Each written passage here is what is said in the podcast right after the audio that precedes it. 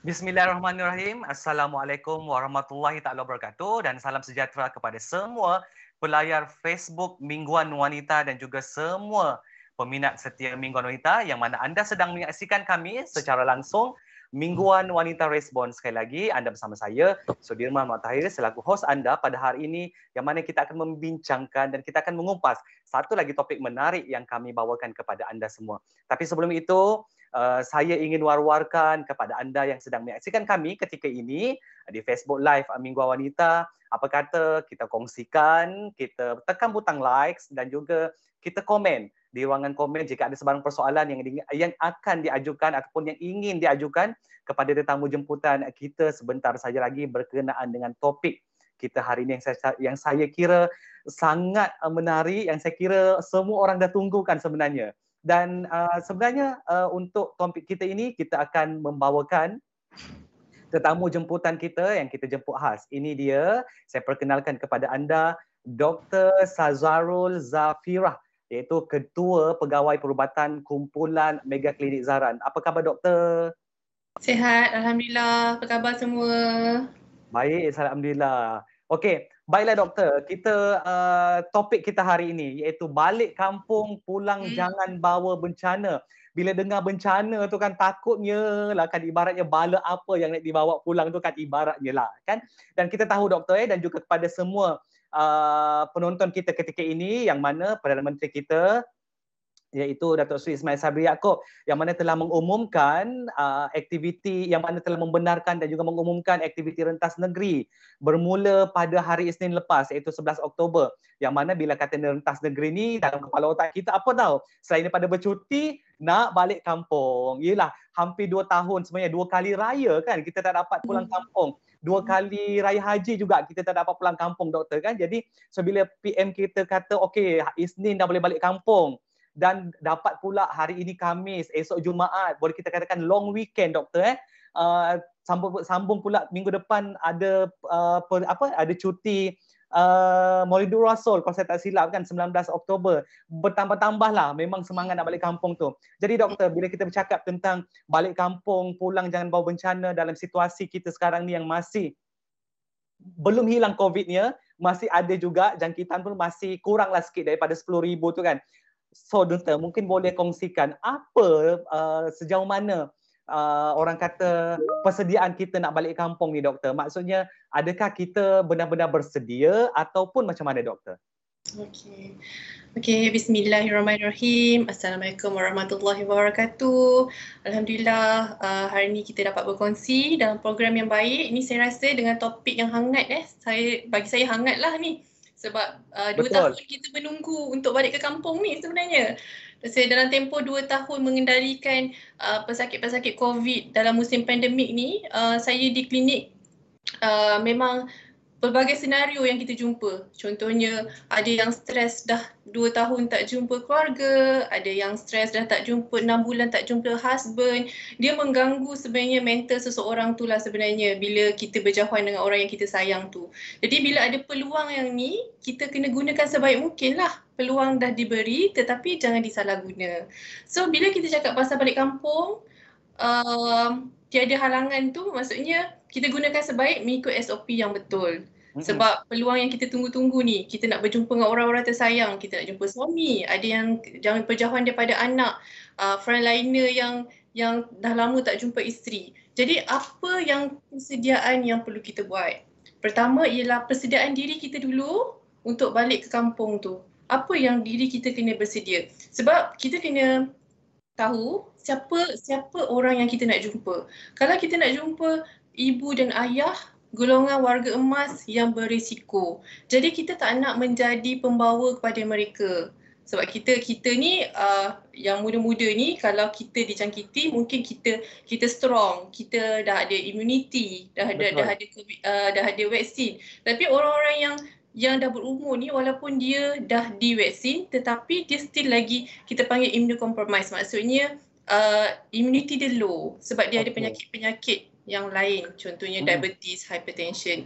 Jadi hmm. apa persediaan diri kita? Pertama sebelum kita balik pastikan kita punya vaksin ni lengkap.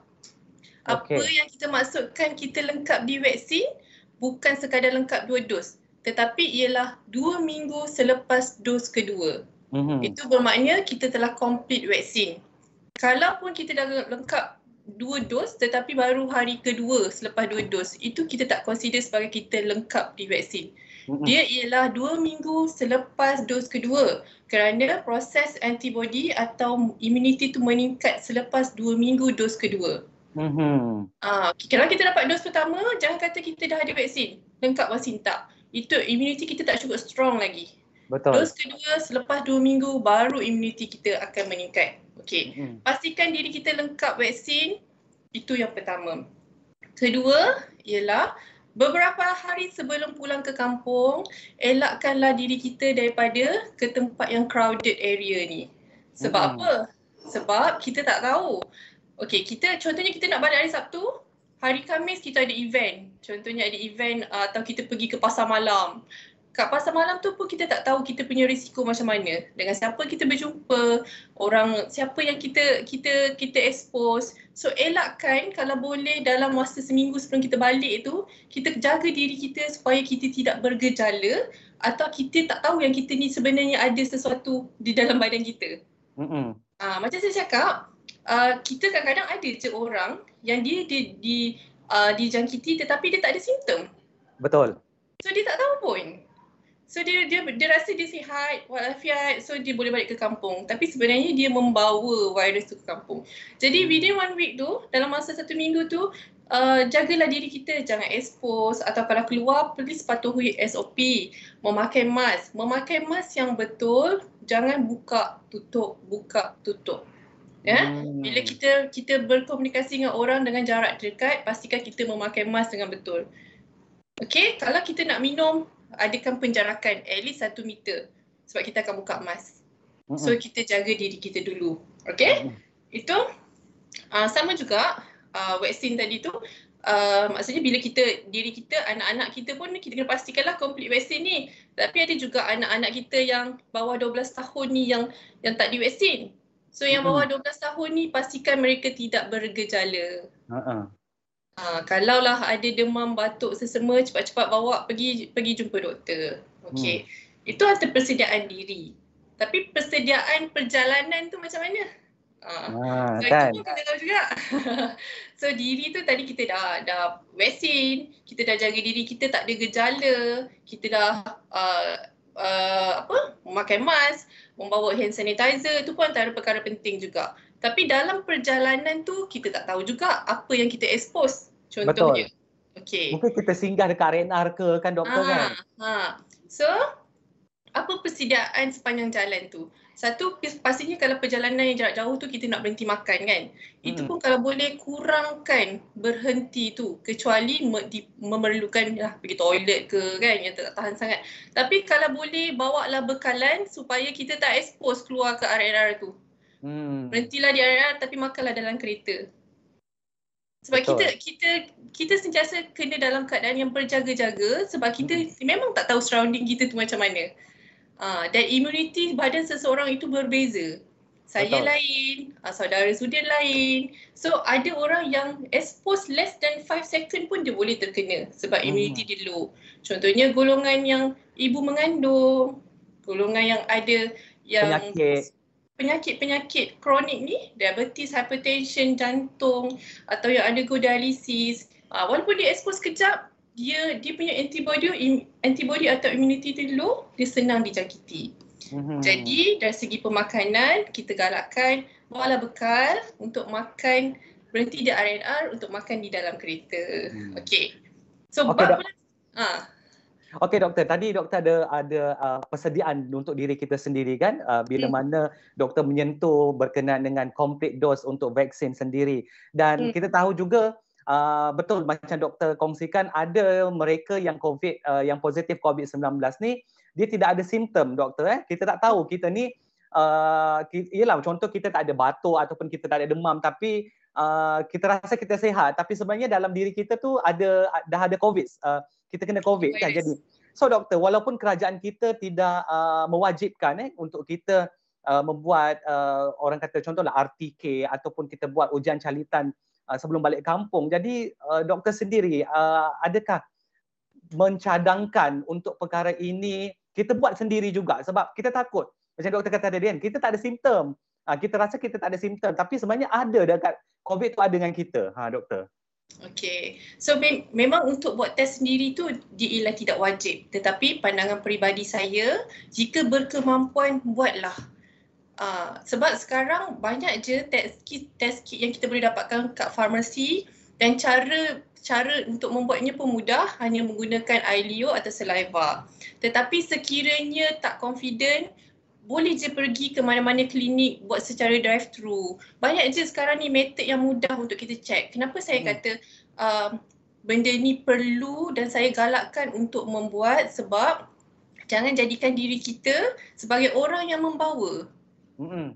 Ah, kita tak nak, kita tak nak, kita, kita tak tahu status kita ni. So jangan jadikan diri kita orang yang membawa. Kesian kat mereka-mereka yang yang memang immunity low ni. Jadi sebelum kita sampai kampung atau kita sampai ke tempat yang kita tuju, pastikan kita dalam keadaan yang tidak membawa virus itu. Hmm. hmm. Doktor. So, hmm.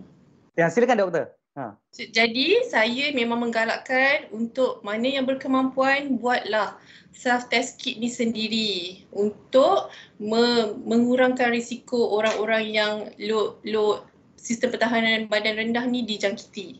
Okey hmm. dan jangan jadikan diri kita sebagai pembawa. Itu je.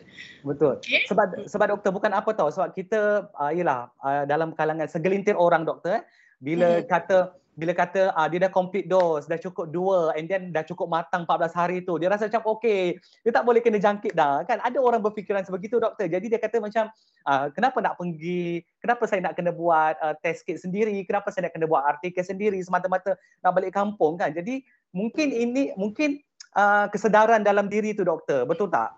Betul. Mm-hmm. Betul kesedaran. Walaupun you dah complete dose, bukan bermakna you tak boleh dijangkiti. Betul. Sebab ingat vaksin ini bukan uh, bukan totally menghalang kita daripada dijangkiti. Tetapi vaksin ini ialah mengurangkan risiko sekiranya kita dijangkiti mengurangkan risiko kita mendapat tahap yang lebih teruk. Contohnya hmm. tahap 3, 4, 5. Hmm. Uh, memang kalau kita tengok data daripada KKM pun orang yang divaksin ni sekiranya dia dijangkiti memang stage tu tidaklah pergi sampai ke stage 4, stage 5. Uh, dia satu, dua, tiga gejala dia ringan sahaja. Jadi kena ingat, walaupun dah divaksin bukan bermakna kita ni sangat strong, sangat sangat kuat, tidak. Kita vaksin, kita nak bagi askar ada dalam tubuh badan kita untuk melawan. Tetapi ada juga askar-askar ni yang tumpas. Hmm. Ah, so ingat vaksin itu ialah persediaan kita untuk menyerang virus, uh, memberi apa memasukkan askar-askar dalam badan kita. Tetapi askar-askar ni ada kalanya dia tewas. Itu yang ada juga orang yang divaksin pun dia still dijangkiti. Tetapi Betul. dia lagi baik daripada langsung tak ada askar dalam badan. Uh, terus kena shoot je lah kan kalau tak ada askar. kalau ada askar ada benteng lah kan. So mungkin cedera sikit uh, macam tu. Sama lah analogi dia dengan COVID-19 tu. Okay? Hmm. Okay, doktor kita tahu juga kan uh, bila parents nak pulang kampung, ialah satu keluarga, of course akan ada mungkin bayi ataupun anak-anak mereka yang di bawah 12 tahun yang belum yang belum orang kata belum uh, divaksin untuk COVID-19. Jadi uh, adakah penjagaan uh, rapi diperlukan doktor untuk golongan-golongan ini? Maksudnya golongan kanak-kanak ni doktor. Sebab kita uh, sebab kadang-kadang mungkin antara golongan yang berisiko juga kan doktor untuk dijangkiti uh, COVID-19 ini. Lagi-lagi bila pulang kampung kita singgah ke RNR, anak-anak nak pergi buang air kecil, buang air besar, kita dah ber, kita tahu bila pulang kampung ni uh, suasana dia akan jam. Mana-mana highway pun dia akan jam, mana-mana RNR pun dia akan jam. Ha. Okay. So untuk anak-anak, penjagaan tu memang betul. Tetapi perkara pertama yang saya suka highlight ialah macam mana kita educate anak kita ni.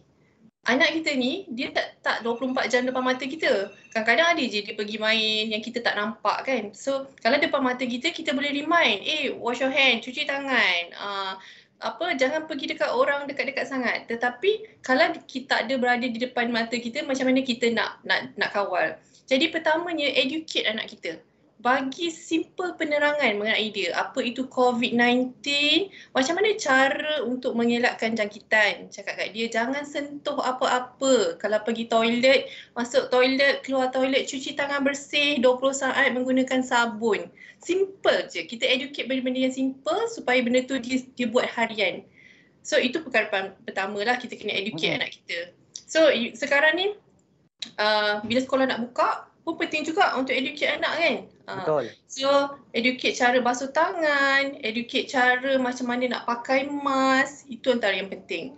Yang kedua ialah apa yang kita boleh bantu yang di bawah 12 tahun ni kan kanak-kanak ialah vaksin influenza. Vaksin influenza ni bagus, memang ada kajian yang menunjukkan kanak-kanak yang mengambil vaksin influenza ni sekiranya dijangkiti COVID-19 uh, dia mengurangkan risiko uh, kepada stage yang teruk tu lah. Maksudnya dia hanya bergejala ringan sahaja. Tu antara persediaan juga dan apa yang kita boleh bantu jugalah. Hmm. hmm. So educate, bagi vaksin, uh, yelah anak-anak ni memang kita kena selalu remind, remind, Betul. remind kan. Ha. So bekalkan dia dengan kelengkapan. Maksudnya hand sanitizer tu kena ada. Sekarang ni kan ada jual hand sanitizer yang comel-comel, kecil-kecil tu. So bekalkan kat dia. Uh, yang wangi-wangi tu semua pun ada. Okey je as long as alkohol dia mencukupi untuk melawan, uh, untuk membersihkan dia virus tu. Uh, tisu antaranya. Dan hmm. paling penting ajar dia juga etika batuk yang betul batuk, hmm. kena tutup mulut. Uh, okay? Dan okay. mask tu. Hmm. Okey doktor, itu mungkin antara uh, kesedaran ataupun persediaan kita sebagai ibu bapa kepada uh, anak-anak kita dan kanak-kanak sendiri doktor kan. Tapi hmm. untuk diri untuk golongan dewasa ni doktor eh, kita tahu sebab ialah macam saya suka cakap tadi sebab saya suka untuk ingatkan diri sendiri juga doktor kan. Okey, dua dos ni bukan jaminan kepada kita untuk hmm. kita tidak dijangkiti COVID-19. Tapi doktor kan kalau mungkin uh, kita kalau pergi kedai makan mungkin kita masih boleh menjaga jarak kita. Sebab kedai makan dia akan letak pangkah kan. Okey ni tak boleh duduk kena kena selang satu meja. Kan tapi doktor bila kita dah pulang kampung ni of course kita akan rasa kita akan macam leka kita akan uh, kita akan lupalah maksudnya kalau sebab okay, kalau kita tengok video-video yang uh, dah ada orang kongsikan doktor kan pulang ke kampung siap uh, uh, yalah beri kejutan kepada mak ayah mereka peluk cium dan sebagainya. Uh, lepas tu berjumpa lepak dengan kawan-kawan. Jadi benda-benda ini uh, menja- mungkin menjadi satu kebimbangan juga tak doktor? Pada kita ialah uh, sebab kita rasa macam uh, pulang kampung tak apa kita dah lengkap complete dos. Lagipun yang kita jumpa tu adalah parents kita uh, keluarga kita yang bukan orang lain pun ha. Perspektif segini doktor. Betul itulah uh, bila bila bila kita dah boleh balik kampung kan kadang-kadang semua nak balik kampung waktu yang sama. Kalau Aha. ada tujuh adik-beradik tujuh tujuh nak jumpa sebab dah lama tak jumpa. Tapi saya bagi saya uh, bila bila bila dah ada kelonggaran ni kita kena pandai menggunakan dengan sebaik mungkin. Maksudnya sebelum balik ke kampung discuss dulu adik-beradik. Minggu ni siapa yang balik? Minggu depan siapa yang balik? So diorang kena ada kesedaran Uh, mungkin ada dalam kalangan kita uh, dalam uh, kadang-kadang dalam adik-beradik tu mungkin ada seorang yang dalam bidang perubatan mungkin. Uh, orang itu perlu mengetuai pasukan adik-beradik tu. Maksudnya hmm. dia yang ada pengalaman dia yang ada knowledge mengenai ini dia perlu explain. Bukan tak nak jumpa ramai-ramai tapi kita kena follow SOP nanti kalau virus ni meningkat lagi langsung tak dapat balik lagi. So adakan sistem penggiliran mungkin minggu ni Kak Long, minggu depan Kak Ngah. Jadi tak adalah, tak adalah crowded kat rumah tu kan. So hmm. kita kita kena ada give and take, kita kena bertoleransi dalam keadaan macam ni. Sebab bila kita dah dapat kelonggaran, kita perlu gunakan sebaik mungkin. So semua orang kena bertoleransi. Sebab kita dah tak nak duduk dalam keadaan pandemik ni selama-lamanya. Kita dah kita dah rasa sangat uh, apa uh, pandemic fatigue dah kita dah sangat letih dah. Anak-anak tak pergi sekolah dengan keadaan ekonomi yang tak tak bagus. Uh, so kita kena bertoleransi. So remindkan uh, penggiliran supaya kita tak memberi risiko kepada golongan uh, kepada ibu bapa kita kepada uh, anak-anak kita yang bawah 12 tahun ni. Okay? Itu antara yang kita boleh buat lah selain daripada tu. Dan keep reminding. So sampai je kampung pastikan basuh uh, mandi hmm. dulu baru peluk cium mak tu. kena remindkan mak, mak nanti nak sampai ni saya kena mandi dulu. Bukan tak nak cium, tapi kena mandi dulu sebab takut saya bawa apa-apa. Orang-orang yang berumur ni dia sensitif sikit tetapi kalau kita explain dengan sebaik mungkin dia boleh faham. Uh, kita tak ada lah, dia kecil hati, oh sampai tak salam dah lah dua tahun tak jumpa kan. yeah. So kita kita kita bagi tahu dulu, nanti sampai satu keluarga kena mandi dulu masuk dalam rumah. Bila kita orang masuk nanti lepas tu mak bersihkanlah uh, rumah tu uh, sebab kita tak tahu kita dari luar. Uh, so kita sentiasa educate, sentiasa fahamkan golongan-golongan ni apa yang perlu dibuat. Itu hmm. antaranya lah yang kita boleh buat persediaan selaku orang dewasa. Okey doktor, uh, yang pulang ke kampung ini sudah tentunya mereka yang dah complete dose eh. Okay, so uh, dalam kepala otak kita, okay, kita dah complete dose. InsyaAllah kita tak ada apa-apa jangkitan. Tetapi doktor, persoalannya sekarang eh, mungkin menjadi satu masalah juga apabila orang di kampung itu sendiri dalam kalangan ibu bapa kita ataupun mm. mungkin adik-beradik kita yang dekat kampung tu yang belum divaksin dan juga satu vaksin ni, satu dos saja doktor. Ha. So macam adakah keberangkalian untuk hmm, penyebaran jangkitan COVID itu berlaku doktor? Dalam dalam orang kata pertemuan dua tahun ya yalah pertemuan setelah setelah sekian lama ni doktor. Ha. Berkemungkinan tak? Okey. Kalau dekat kampung okey uh, dekat kampung ialah kita ada ibu bapa kita kat kampung kan? Betul. So macam saya cakap tadi, sekiranya dia hanya menerima satu vaksin, imuniti dia tak cukup lagi untuk hmm. melawan. Uh, itu consider tak complete vaksin. Jadi antara uh, apa antara langkah-langkah juga yang kita perlu ambil kira sebelum balik ke kampung ialah memastikan ibu bapa kita ni complete vaksin. Hmm. Kalau dia tak complete vaksin lagi, sabar sekejap, tunggu sekejap. Biar complete dulu. Uh, Tahun sekarang, depanlah balik. Uh, kan? sekarang ni uh, kita bukanlah kita nak cakap uh, dari anak-anak je yang membawa. Mungkin daripada kampung pun boleh dapat juga. Jadi hmm. sabar dulu, pastikan ibu bapa tu complete dulu vaksin tu. Dan Betul. pastikan juga ibu bapa itu tiada gejala. Sekiranya ibu bapa tu ada gejala, contohnya kita kata uh, nak balik kampung minggu depan. Mak sehat ke? Uh, mak ada batuk-batuk demam. Suruh dulu mak tu pergi ke mana-mana klinik kesihatan, ke mana-mana jumpa doktor dulu, pastikan mak tu dalam keadaan yang sihat. Bukannya hmm. kita kita takut nak kita dijangkiti tetapi pencegahan awal. Maknanya kita Betul. dapat notis dulu mak kita tak sihat. Jadi kita suruh dulu pergi jumpa doktor. Doktor akan sarankan buat screening. Itu antara langkah bijak lah. Dia hmm. pre- prevention to better kan dan kita cure. So kita cegah dulu. Oh mak kita tak sihat. Jadi kalau apa-apa berlaku kita dah tahu dahulu. So pastikan juga mak kita ni dalam keadaan sihat sebelum kita balik. Hmm, tak adalah kita nanti kita pula yang membawa balik ke tempat tinggal kita doktor ha. kan betul ha. ha. so dia sekarang dah tak ada istilah anak bawa ke emak tak ada kat, kat mana-mana pun boleh, boleh. sekiranya dijangkiti ha. so bila keadaan macam ni saya rasa paling penting ialah penerangan explanation education ha, itu kepada orang-orang ni sangat penting explain dengan simple je ha, bukan dia uh, yelah kita kadang-kadang kita nak jaga hati sebenarnya kan. Uh, kita macam alamak mak suruh balik ni, mak suruh balik ni kan tak balik sekarang mak kecil hati. Uh, uh. Kita pun nak buat kerja pun susah. Tapi explain, explain dengan cara yang baik. Uh, so saya, saya rasa dalam keadaan sekarang ni apa-apa sama ada dengan anak ke, dengan mak, dengan warga-warga emas ni kita perlu explain. Betul. Okay doktor, uh, sambil-sambil kita uh, membincangkan topik ini juga, so kita nak uh, ajak kepada penonton kita yang sedang menyaksikan kami secara langsung ketika ini di Facebook Mingguan Wanita. Uh, menerusi topik uh, balik kampung pulang jangan bawa bencana.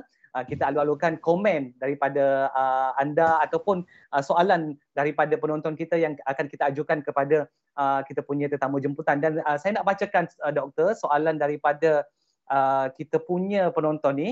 Uh, dia tanya uh, adakah jangkitan selepas rentas negeri ini berlaku uh, dijangka hanya mengakibatkan jangkitan stage 1 ataupun 2 macam seperti mana yang doktor uh, kongsikan. Adakah keberangkalian itu akan berlegar antara stage 1 dengan 2 saja doktor?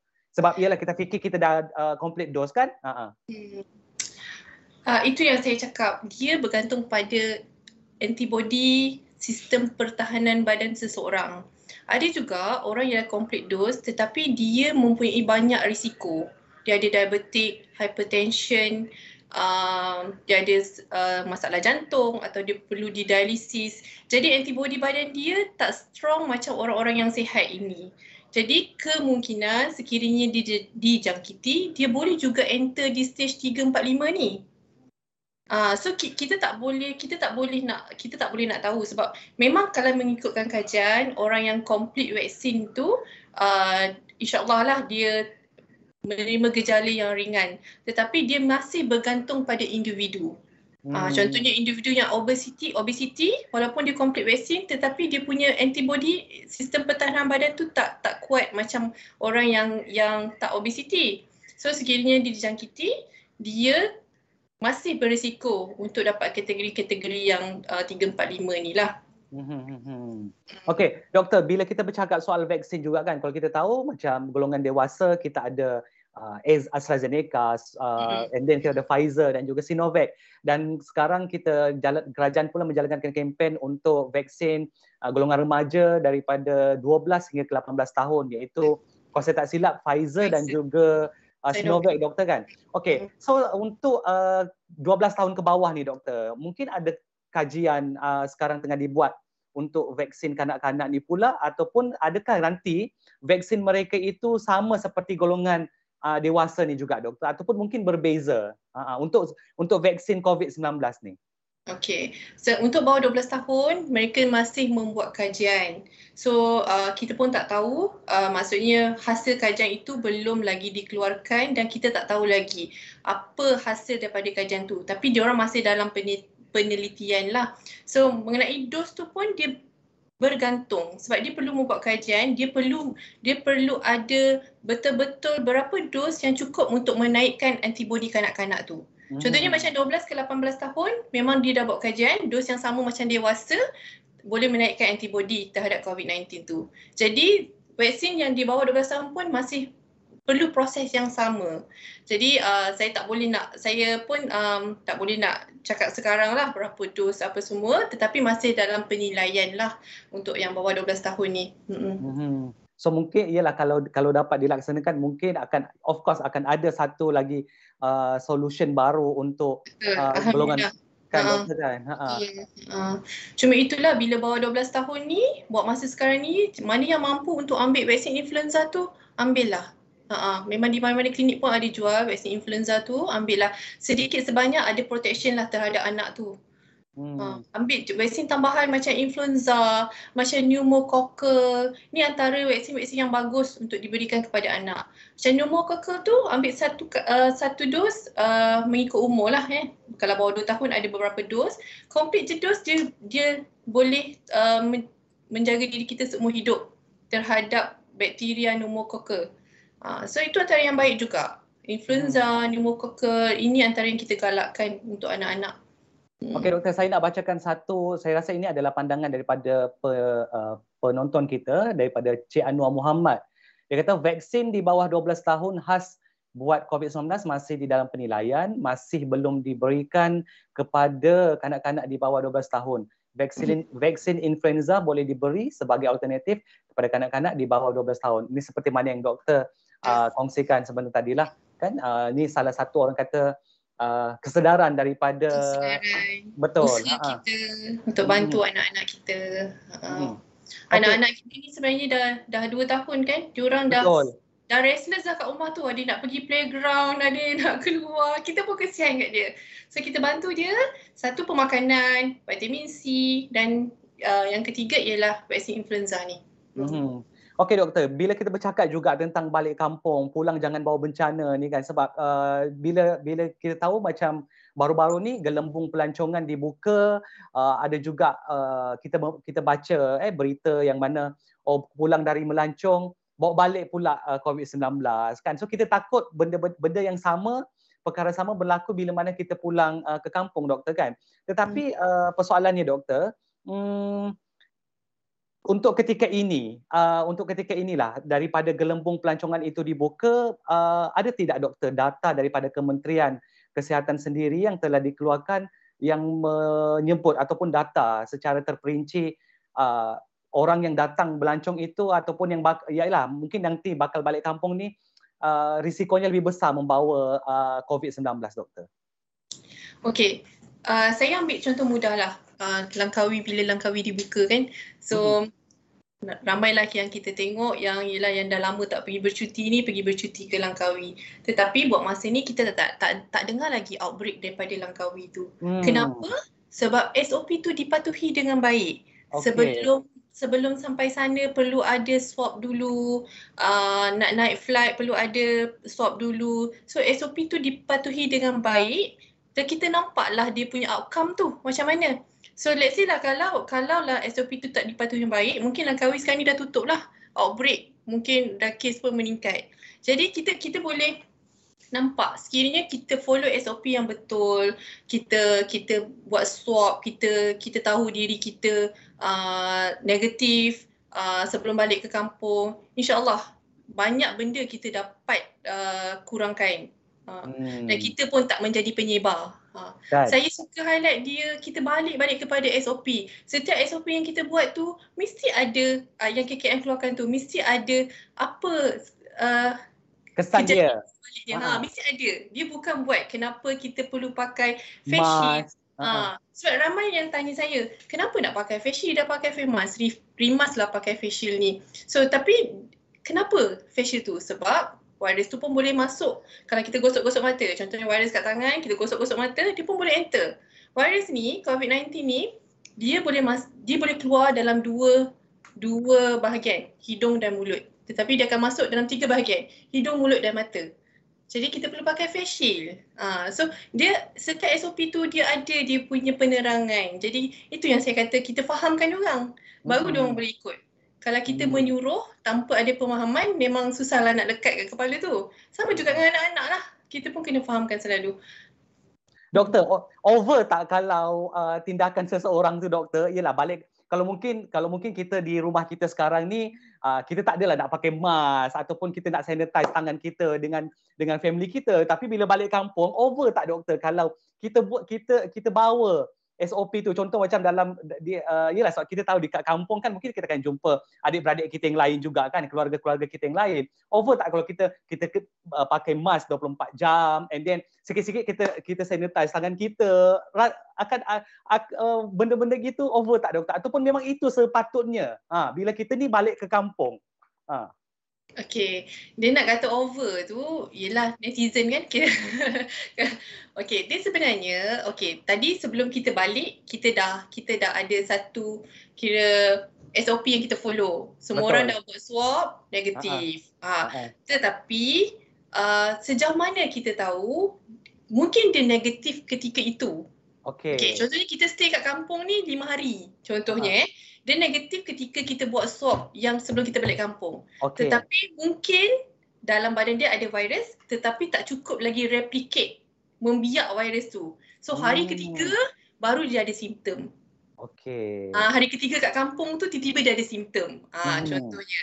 So bagi saya ini pandangan peribadi saya, saya rasa tak ada masalah dia okay. biarlah orang nak kata kita ni OCD, orang nak kata kita ni over. Betul. Tapi itu je langkah untuk kita menjaga diri kita dan menjaga orang lain, menjaga anak-anak kita, menjaga ibu bapa kita. Biarlah apa orang nak cakap. Tapi itu ialah, itu ialah yang kita perlu buat. Uh, so, tak ada masalah.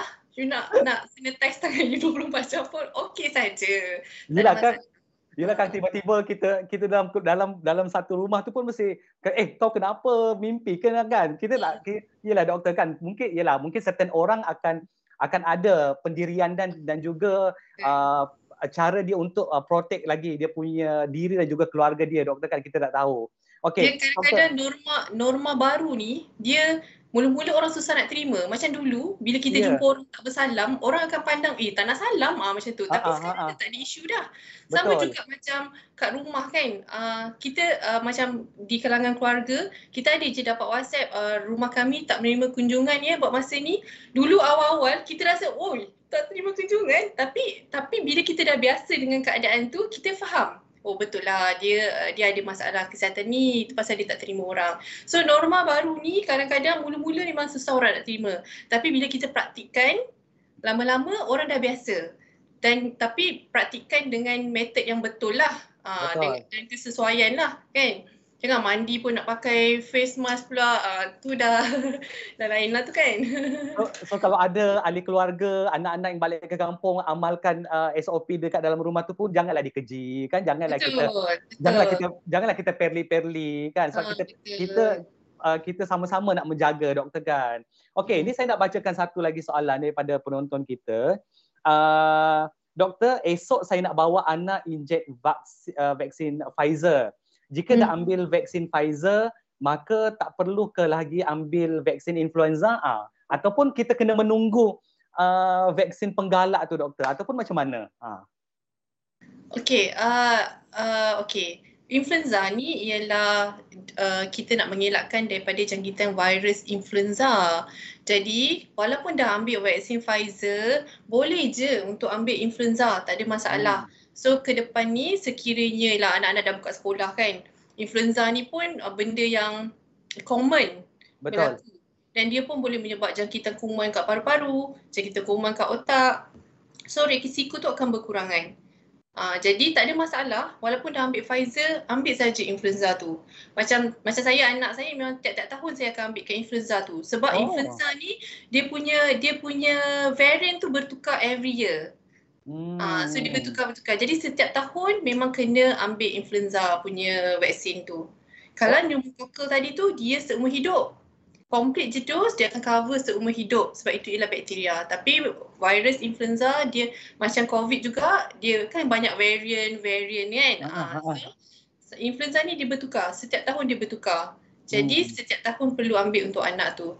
Macam kita doktor golongan dewasa boleh ambil uh, influenza boleh, tu lagi? Boleh kalau macam uh, kami eh di Mega Kek Zahrain untuk orang-orang yang dululah masa boleh pergi haji dan umrah, kita memang galakkan untuk golongan warga emas ni untuk ambil tiga jenis vaksin. Pertama ialah vaksin yang wajib eh, meningococcal, Menetra hmm. tu yang untuk uh, pergi umrah haji. tu. Uh-huh. Haji tu. Kedua ialah pneumococcal. Yang ni untuk jangkitan bakteria kuman kat paru-paru. Ketiga ialah influenza. So tiga ni kita memang advise untuk ambil. Dan um, banyaklah feedback yang kita dapat. Alhamdulillah ada juga pesakit kita yang datang balik.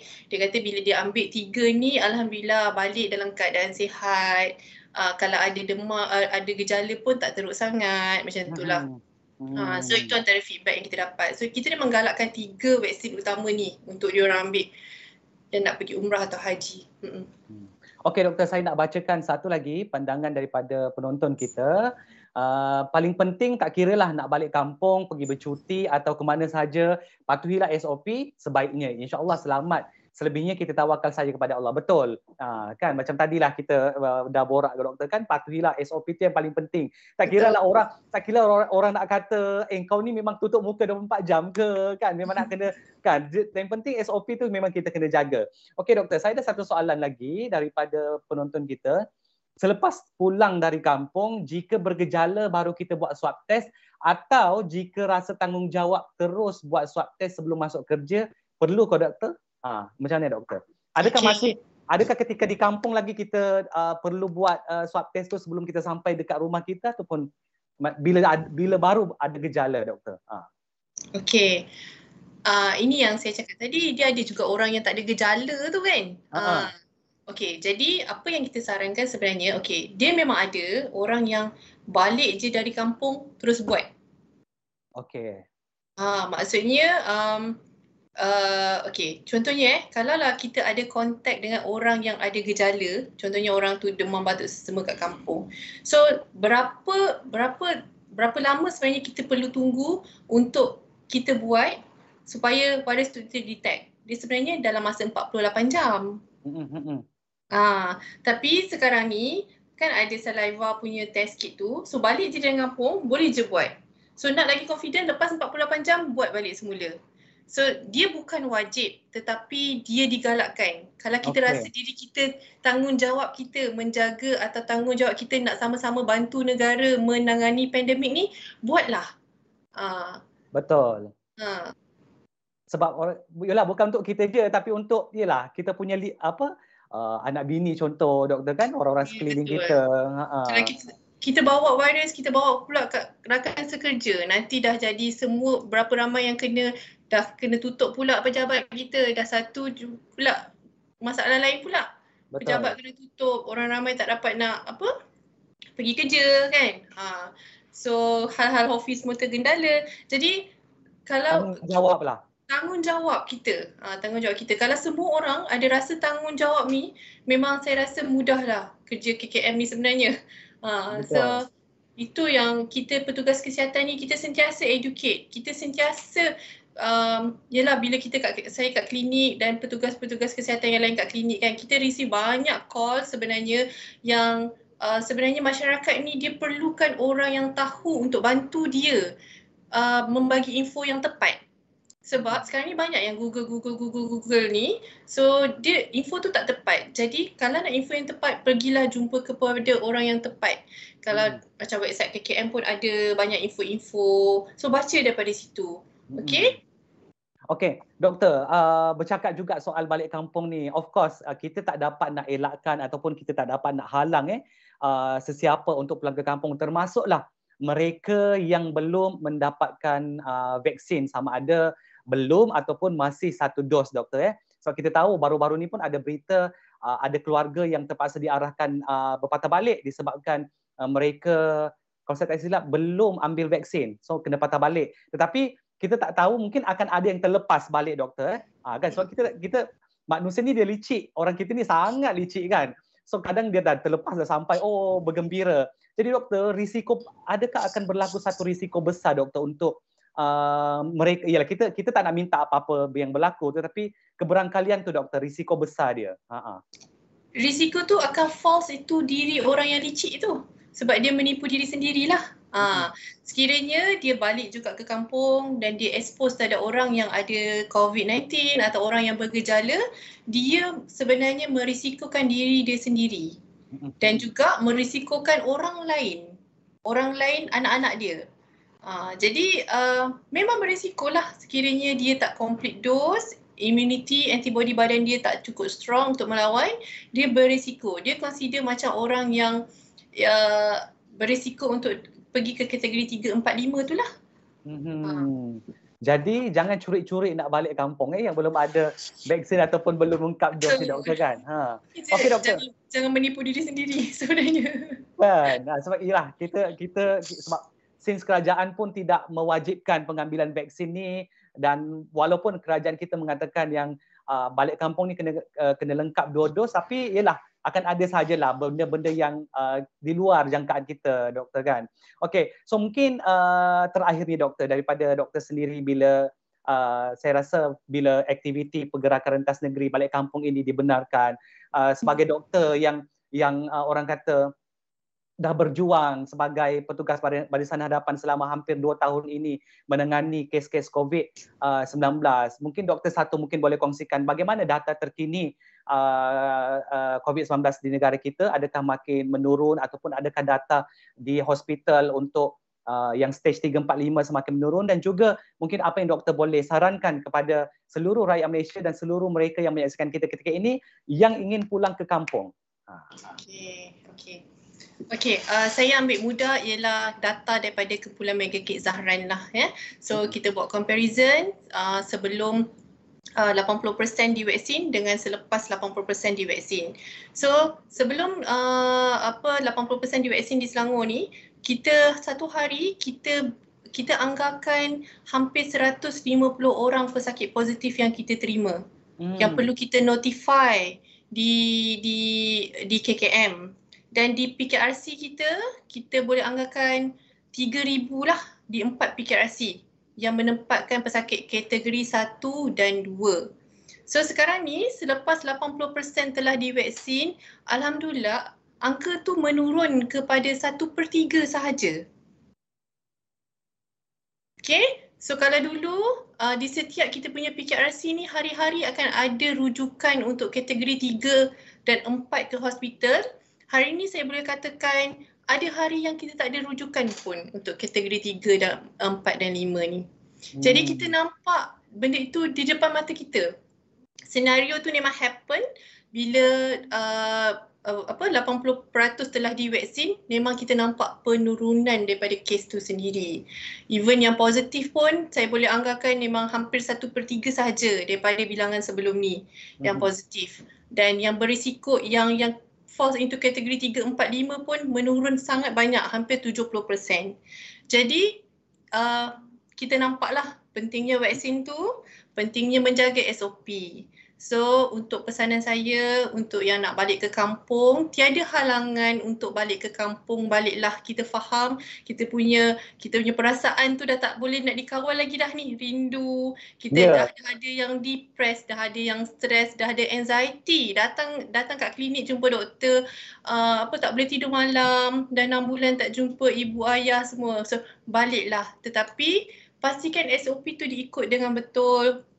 Dan uh, uh, aktiviti pun ramai yang tanya saya nak balik kampung ni boleh ke nak buat aktiviti nak buat barbecue? Ha. dia kata macam tu kan. Kalau tanya saya saya tak ada masalah untuk benda tu asalkan follow SOP nak buat barbecue okey lah. Tapi uh, pastikan macam tadilah penggiliran janganlah 30 orang satu rumah kan? Uh, so okey saja. Nak buat barbecue, barbecue okey. Pastikan orang yang attend barbecue tu dah complete vaksin dan uh, tidak bergejala.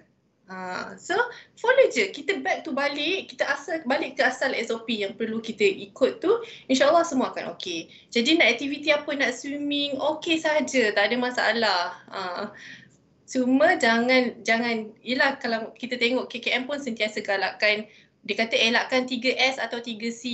Elakkan hmm. sesak, sempit, apa lagi? Apa uh, sempit atau sembang dekat-dekat. Ha, so kena ingat benda tu lah 3S, 3C tu.